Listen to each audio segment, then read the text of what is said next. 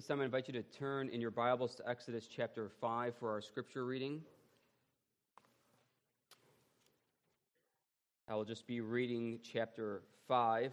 We'll not be going to verse 13 of chapter 6 as noted in the bulletin. I do want to make some comments before we hear the reading of God's word. Last week, uh, during that passage, or in that passage of chapter 4, there was a, an unusual couple verses in there that may have maybe got your attention. Uh, chapter 4, verses 24 to 26, where we hear this At a lodging place on the way, the Lord met him, Moses, and sought to put him to death. Then Zipporah took a flint and cut off her son's foreskin and touched Moses' feet with it and said, Surely you are a bridegroom of blood to me. So, let him, so he let him alone. It was then that she said, A bridegroom of blood because of the circumcision. What in the world is going on there? so I decided to focus last week on verses 21 to 23. And with these verses 24 to 26, I've decided to leave it to the weekly email where I will insert in there uh, a couple thoughts of what may be going on here and uh, that various interpreters take on this passage of Scripture and where I think it, it applies to us. And so, but I will leave that for the weekly email and not here. Uh, at this moment, we're going to turn to Exodus chapter 5, uh, verse 1 to 22. Let us now hear God's word. Afterward, Moses and Aaron went and said to Pharaoh, Thus says the Lord, the God of Israel, Let my people go, that they may hold a feast to me in the wilderness. But Pharaoh said, Who is the Lord that I should go, obey his voice and let Israel go? I do not know the Lord, and more, moreover, I will not let Israel go. Then they said, The God of the Hebrews has met with us. Please let us go a three days' journey into the wilderness, that we may sacrifice to the Lord our God, lest he fall upon us with pestilence or with the sword. But the king of Egypt said to them, Moses and Aaron, why do you take the people away from their work? Get back to your burdens. And Pharaoh said, Behold, the people of the land are now many, and you make them rest from their burdens. The same day Pharaoh commanded the taskmasters of the people and their foremen, You shall no longer give the people straw to make bricks as in the past. Let them go and gather straw for themselves.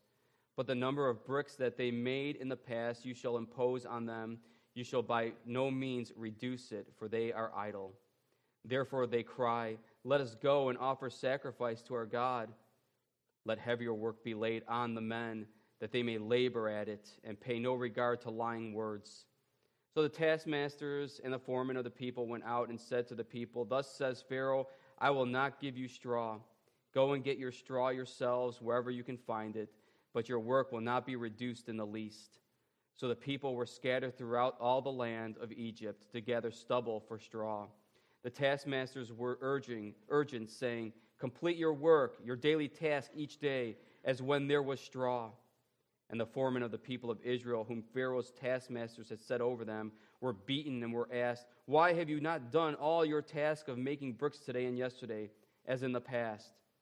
Then the foreman of the people of Israel came and cried to Pharaoh, Why do you treat your servants like this? No straw is given to your servants. Yet they say to us, Make bricks. And behold, your servants are beaten, but the fault is in your own people. But he said, You are idle. You are idle. That is why you say, Let us go and sacrifice to the Lord. Go now and work. No straw will be given you, but you must still deliver the same number of bricks. The foreman of the people of Israel saw that they were in trouble when they said, You shall by no means reduce your number of bricks, your daily task each day. They met Moses and Aaron, who were waiting for them as they came out from Pharaoh. And they said to them, The Lord look on you and judge, because you have made us stink in the sight of Pharaoh and his servants, and have put a sword in their hand to kill us. Then Moses turned to the Lord and said, O Lord, why have you done evil to this people? Why did you ever send me? For since I came to Pharaoh to speak in your name, he has done evil to this people and you have not delivered your people at all. As far the reading of God's word, may it his blessing upon the preaching and teaching of it.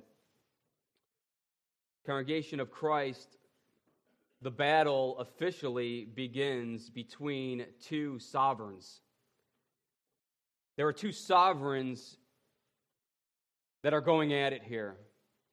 The one sovereign is an earthly sovereign, the one who enslaved the Jews, the, the Israelites or Hebrews. And he is a sovereign over the land of Egypt, and he rules over the people. But there's another sovereign who confronts this earthly sovereign, and he is the sovereign of all, the Lord of all, the Lord of heaven and earth, the one who holds all kings in his hands. He is the Lord God. And here we have the beginning of the battle. You remember Moses was being prepared to confront Pharaoh, to speak on God's behalf. When Moses spoke, he will be as God to Aaron and he will be as God to Pharaoh. He is the sovereign Lord, the Lord God is. He is the I am, the self existent and changeless one. He is the sovereign of the universe, and he commands Pharaoh, the earthly sovereign, to let my people go. That's the title of this morning's sermon. Last week, the sermon title was Let My Firstborn Son Go. And we heard about the, the importance of that language, firstborn son. But now he says, Let my people go. The Lord is the sovereign one over his people, over the whole world in general, and in particular over his people.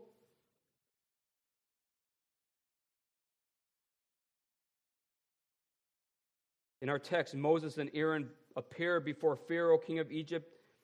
Look in, our, look in your Bible with me at verse 1. Afterward, Moses and Aaron went and said to Pharaoh, Thus says the Lord, the God of Israel, let my people go, that they may hold a feast to me in the wilderness. But Pharaoh said, Who is the Lord that I should obey his voice and let Israel go? I do not know the Lord, and moreover, I will not let Israel go. First, God's command disobeyed. God's command disobeyed. Sometime after they arrive in Egypt, Moses and Aaron appear before Pharaoh, king of Egypt, serving as God's ambassadors, God's representatives. And we read in there as they speak on behalf of God, let my people go. Notice, let my people go. So as Moses speaks, Pharaoh's to interpret that as God speaking to him. In other words, Pharaoh, release my people so that they may worship me. My people, not yours, that they may worship me. Release my people so that they wor- may worship me and not be enslaved to you. Who is the Lord that I should obey his voice and let Israel go? Pharaoh acts like he doesn't know the God of the Hebrews. Well, he's not that good of a sovereign if he doesn't know the people that he's enslaving. Any king or president or prime minister knows the people well enough and the different religious beliefs within the sovereign domain of the land that he oversees. He surely knows the Hebrew people. It seems strange that a sovereign of the land doesn't know who this God is, the God of the Hebrews. The Hebrews were great in number and a threat still to Egypt. But Pharaoh doesn't care to know the Lord. By all appearances, the God of the Hebrews isn't much of a deity at all. If he's such a great God, why do I have them in chains? This sovereign is arrogant and smug. Who is this Lord? Look who's in power here. Look who's enslaving the, uh, the, the Hebrews. If their deity is so strong and powerful, if he indeed is a sovereign, why do I have them as my people? My slaves. You see, there's a battle, there's a spiritual battle going on here between two sovereigns.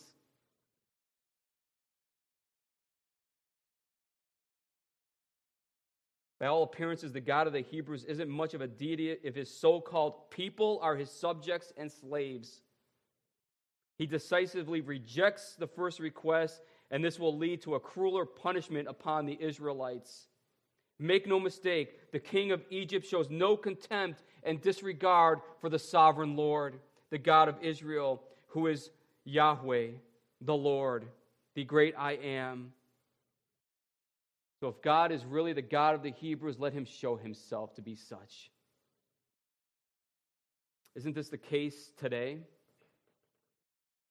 Unbelievers question the God of the Bible and reject him because they see suffering in the world.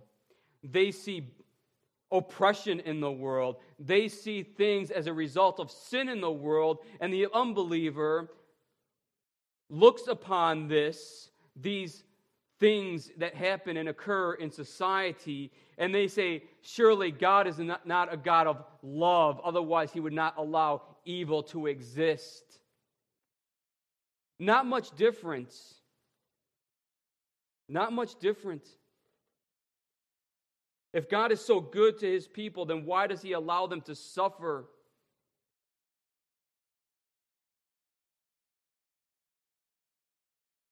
Again, Moses and Aaron request, request the release of God's people to worship and serve the Lord. This time you'll notice that they don't speak for God, they speak for themselves. And they speak for the people. The God of Hebrews has met us, He visited us.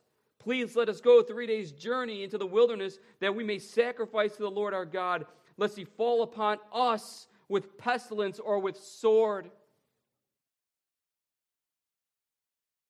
Listen, Pharaoh, God visited us and he told us what to do, what we should tell you. Let us go and worship him. Let us go and worship him, worship him. Otherwise, we will all face his wrath, his sword. You notice that? what he says there? Lest he fall upon us with pestilence or with the sword. If you have your own Bible, underline the sword, because we're going to come back to that later. In other words, if you do not let them go, you will lose your entire labor force. It will not go well with you. You think you won't meet your quota when you inflict them with these strong or crueler uh, judgments, these, this crueler punishment, you will have no one to work for you. What then? The king of Egypt said to them, Moses and Aaron, why do you take the people away from their work? Get back to your burdens. And the Pharaoh said, Behold, the people of the land are now many, and you make them rest from their burdens. Again, command denied rejected, disobeyed. And now Pharaoh accuses Moses and Aaron of being disruptors and agitators. They are disturbers of the peace and filling the minds of the people with lies. My goodness, there, there's nothing new under the sun, is there?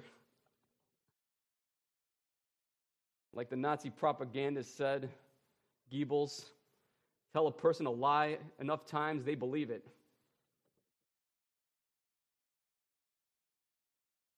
Pharaoh will not listen to the word of the Lord. He will not let the people go. And then Pharaoh, secondly, renders judgment. Pharaoh's judgment rendered. And we see this in verses 6 to 19. The same day, Pharaoh commanded the taskmasters of the people. At verse 6, we read this and their foremen, you shall no longer give the people straw to make bricks as in the past. Let them go and gather straw for themselves. But the number of bricks that they made in the past, you shall impose on them. You shall not by no means reduce it, for they are idle. Moses and Aaron visited the king of Egypt, and it didn't go well. And in fact, it had the opposite result that they were looking for and had great consequences. And as we said last week, Pharaoh hardens his own heart. Indeed, here, because of his rebellious and hardened heart, he will not let the people go, and in fact, will render a judgment upon them that will be cruel and harsh. He will lay heavy burdens upon them. They will have to not only make brick, but they will have to get the supply of straw. And to top it off, they have to meet the same quota. Now, any businessman knows that a, this is impossible. Any reader can see, oh, this is impossible. This is an impossible task. And that's the point that this narrative is communicating to us that this burden is so heavy and weighty that it's impossible. If you're taking notes, write that down. This is an impossible task, a weighty task, an unbearable task. An unbearable task. Bricks were made with clay and straw. Then they were left out in the sun to dry.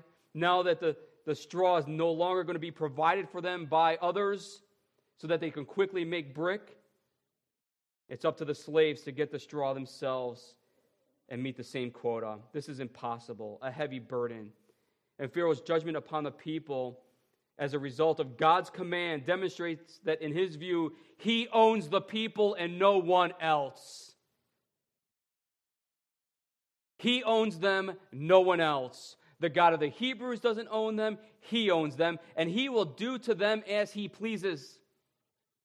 You see this battle of the sovereigns?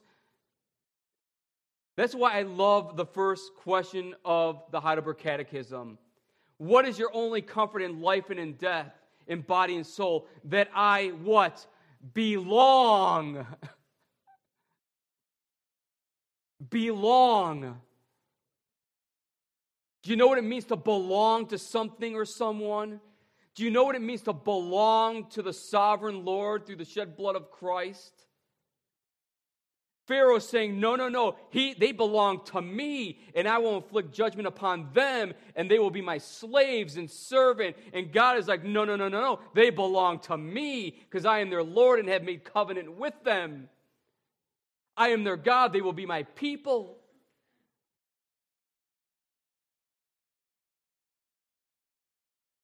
Pharaoh increases their burden. Let's show them who's really in control here. I am God. I am Pharaoh. I am king of the land, king of Israel. I am their sovereign. Let, Let's increase the burden. Let's show them who's really in control. Don't believe their lies about going to the desert to worship their God. That's an excuse because they're idle. They're just lazy. They don't want to do the work, so they're going to make excuses and lies to find rest from their labors. Are you starting to put some of the pieces together, some of the biblical teaching of redemption and grace? The Lord Jesus Christ?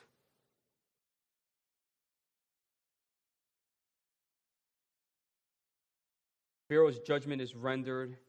The people are greatly burdened. The four men who are from the people of Israel are getting beaten now, and now God's people were enraged. Thoroughly, God's people were enraged. In verse 20 and following, look with me at verse 20. Then they the foreman of the, of, from the people, met Moses and Aaron, who were waiting for them. After they had met with Pharaoh, Moses and Aaron were waiting for them. And as they came out from Pharaoh, and they said to them, The Lord look on you and judge, because you have made us stink in the sight of Pharaoh and his servants, and put a sword in their hand to kill us. Underline sword. Interesting, isn't it? Moses and Aaron, you have put a sword in their hand to judge us. Whereas earlier Moses said to Pharaoh, If you don't let us go, we will all face the sword. The sword will be upon us. A battle of the sovereigns. Who will execute the sword?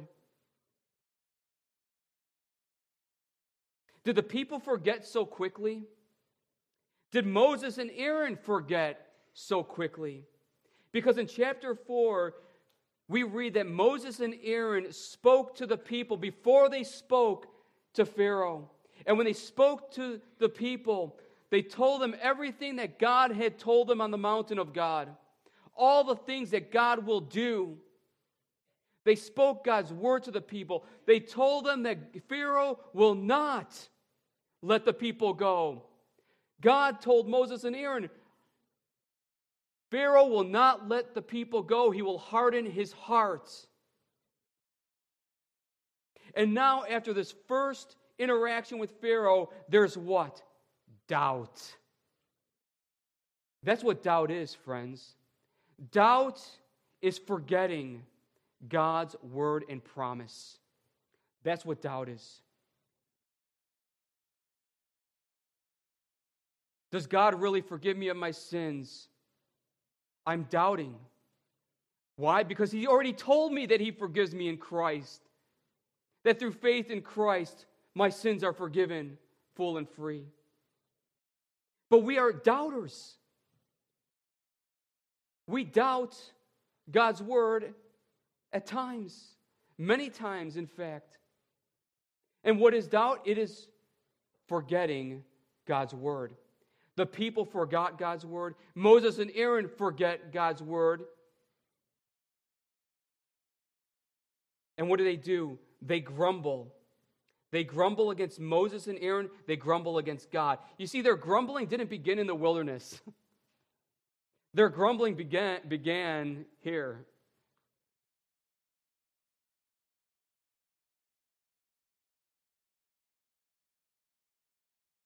They blamed Moses and Aaron for their plight.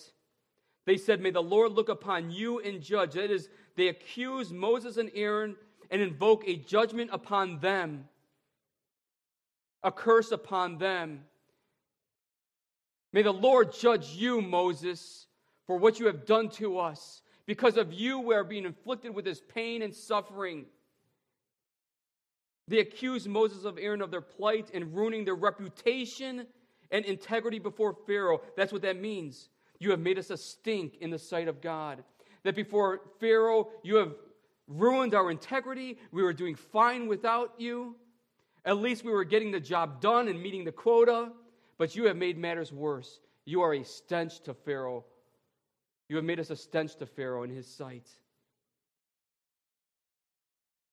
Congregation of Christ, God promises his people deliverance but he promises it in his time.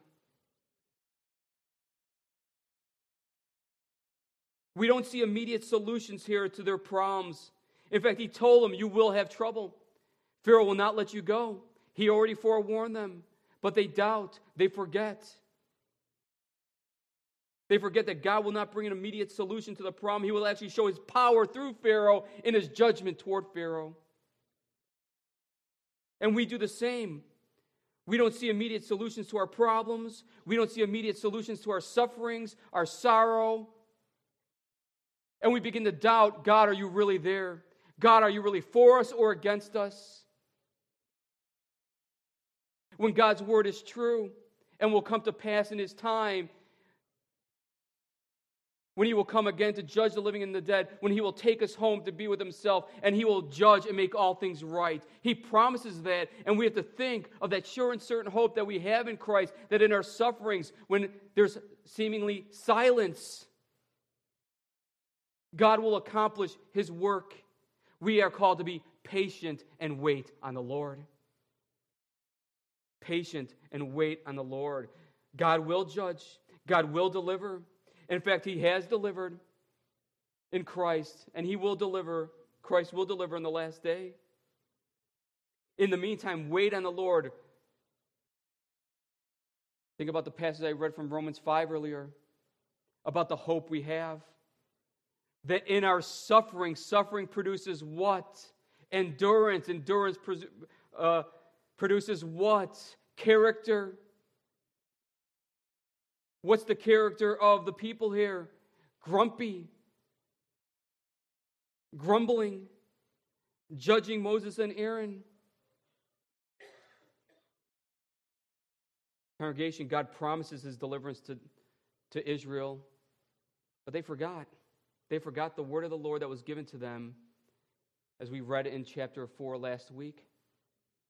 And even Moses forgets. Look with me at verses 22. The God's servant Moses prays. a proper response to all of this. Verse 22 Then Moses turned to the Lord and said, O Lord, why have you done evil to this people? Why did you ever send me? For since I came to Pharaoh to speak in your name, he has done evil to this people, and you have not delivered your people at all. Verse 22 can be translated, O Lord, why have you brought trouble upon us? One commentator says Moses does not charge God directly with authoring this evil for the idiom, this Hebrew idiom, only means that God has allowed and permitted such trouble as Pharaoh has thus spawned. Remember, Pharaoh is responsible here. Pharaoh hardened his heart, and God will harden his heart to show his power through Pharaoh. Uh, God's servant Moses does not remember. He forgets and doubts. Why did you send me knowing that God would punish the people that increased their burdens? Well, didn't I tell you? that Pharaoh would not send the people to the wilderness, allow them to go. Didn't I tell you these things? Moses is like, Why did you ever send me? I've been a troublemaker for the people of Israel ever since I got here. They are suffering hardship because of me. And he also challenges the Lord's inaction. You haven't delivered your people, Lord. You didn't hold up your end of things. Moses' prayer sounds like the man who protested the Lord's call earlier. Moses becomes discouraged because the results were not good. It didn't go well or work out for the people. Again, Moses forgets and doubts. He forgets and doubts the word of his sovereign Lord who will use Pharaoh to demonstrate his power and Pharaoh will not let his people go. Congregation of Christ, I said this is a battle of the sovereigns, and indeed it is. And we see this being flushed out even more in Exodus, in the 10 plagues. We see this being flushed out even more when they exit Egypt. And Egypt's army is swallowed up. The sword the sword is executed upon the earthly sovereign. Because God so cares and loves his people, and he remembers his promise to his people. And that's how the Lord responds in chapter 6, 1 through 13. He will save, verse 1 of chapter 6. But the Lord said to Moses, Now you shall see what I will do to Pharaoh, for with a strong hand he will send them out, and with a strong hand he will drive them out of his land. God spoke to Moses and said to him, I am the Lord. I appeared to Abraham, to Isaac, and to Jacob as God Almighty. But my, by my name, the Lord, I did not make myself known to them. I also established my covenant with them to give them the land of Canaan, the land in which they lived as sojourners. Moreover, I have heard the groaning of the people of Israel, whom the Israel's uh, Egyptians hold as slaves, and I have remembered my covenant.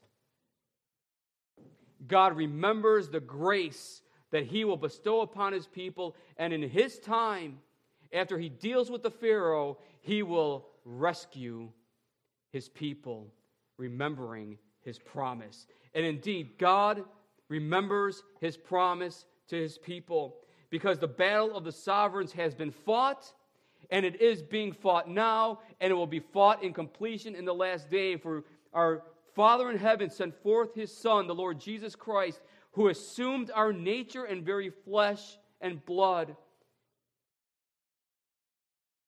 to be our Savior and Lord. Jesus visited us in the world to do what? To destroy the work of the devil, the one who has dominion the dominion of darkness, Jesus came to destroy. He enslaves human beings with the great burden of death, as the author of Hebrews writes. Jesus came to rescue and destroy that work of Satan as he holds people with the fear of death. That's why he's called the accuser, laying heavier burdens upon people so that they believe the lie of the devil. and die in fear. Satan holds captive the people of God, but God sent his Son to release the captives free so that we may worship him and praise his name. Indeed, Jesus is the sovereign one who fights for his people. Like the time of the Exodus, the battle is not against flesh and blood, but against spiritual forces and principalities, friends. Turn with me in your Bible to Colossians chapter 2. Colossians chapter 2.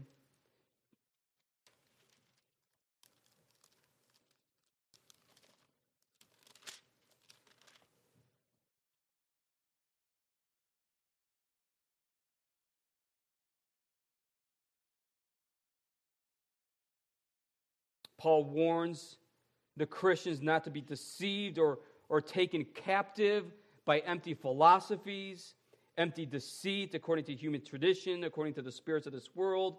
For in Christ the whole fullness of deity dwells in bodily form.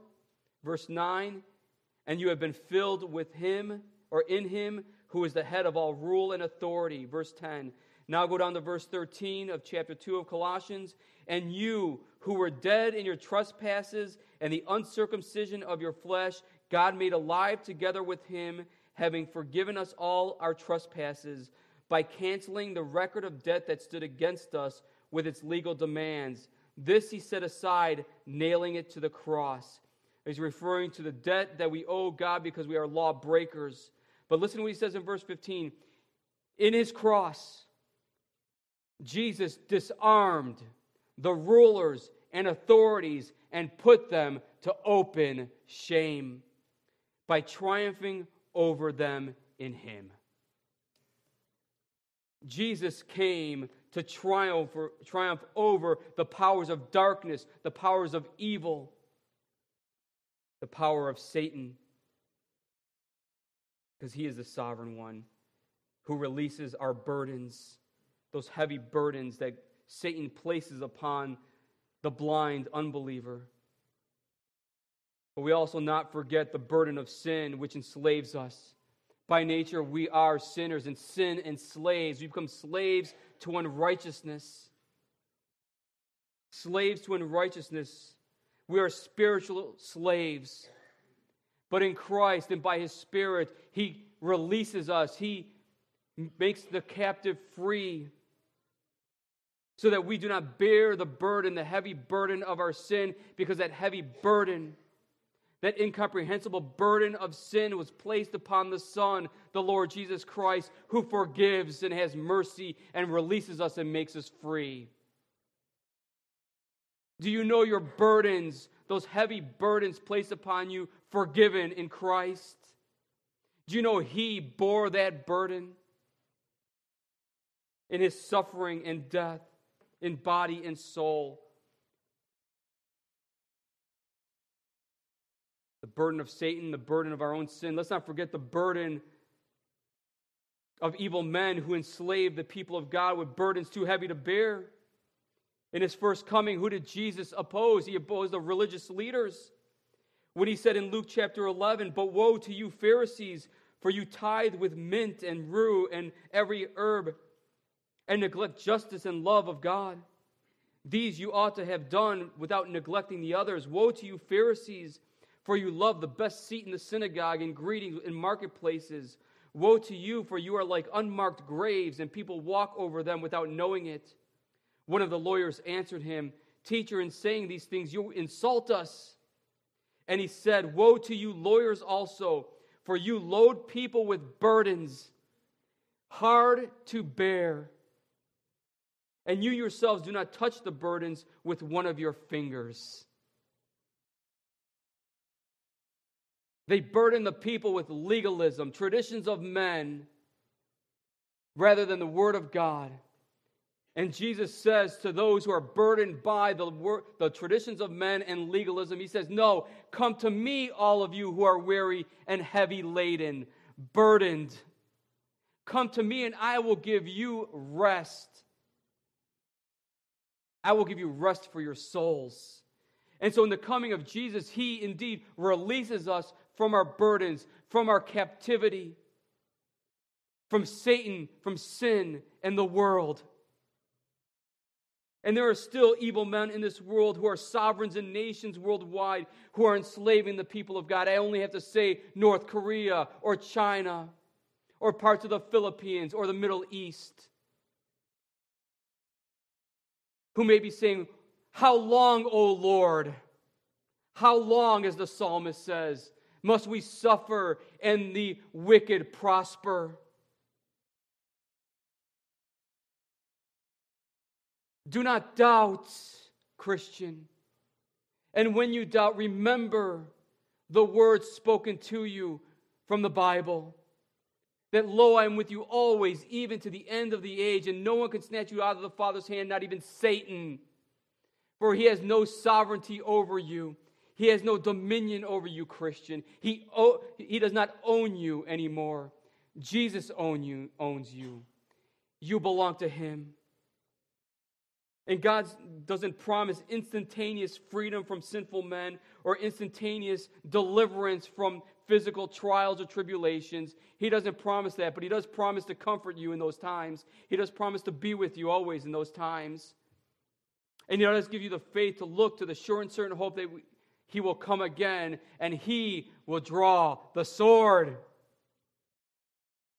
And He will come with the sword in His mouth which is that figurative metaphor of his word executing judgment.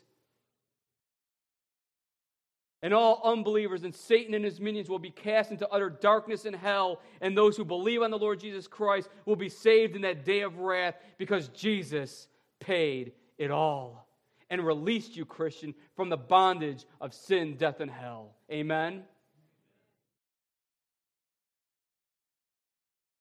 The sovereign Jesus will come again and redeem his people, body and soul, once for all. And we wait patiently in this world, looking to no sovereign, earthly sovereign, to give deliverance, to give hope. We're not looking to politicians, kings, princes, or the like, legislators, congressmen, senators, on and on. We don't look to them for that sure and certain hope in the future. No, we look to King Jesus, who is a true sovereign. And we wait upon him. Amen. Let's pray. Oh, Father in heaven, we come before you thankful that you, by your sovereign mercy, sent forth your Son to set the captives free, to set us free from the tyranny of the devil, to set us free from our own sin and rebellion, to set us free against the powers of this age and this world. O oh Lord God, we find ourselves in Christ and hidden in Him. For you alone deserve the glory, honor, and praise. And we humbly submit ourselves to you. If there is no one here, or anyone here, Lord, who has not turned to Jesus and has, has not known the freedom from captivity and is still living in the bondage of Satan and sin and death and hell. O oh Lord God, may you reach by your mighty right hand and arm to save and call to repentance and faith. And for us who believe, May you, O Lord, continue to sanctify us by your holy word and Holy Spirit. May you, O Lord, continue to strengthen our faith so we need not doubt our present circumstances or suffering, but rejoice in the God of our salvation, who will make all things right in the end day, end of time. We pray this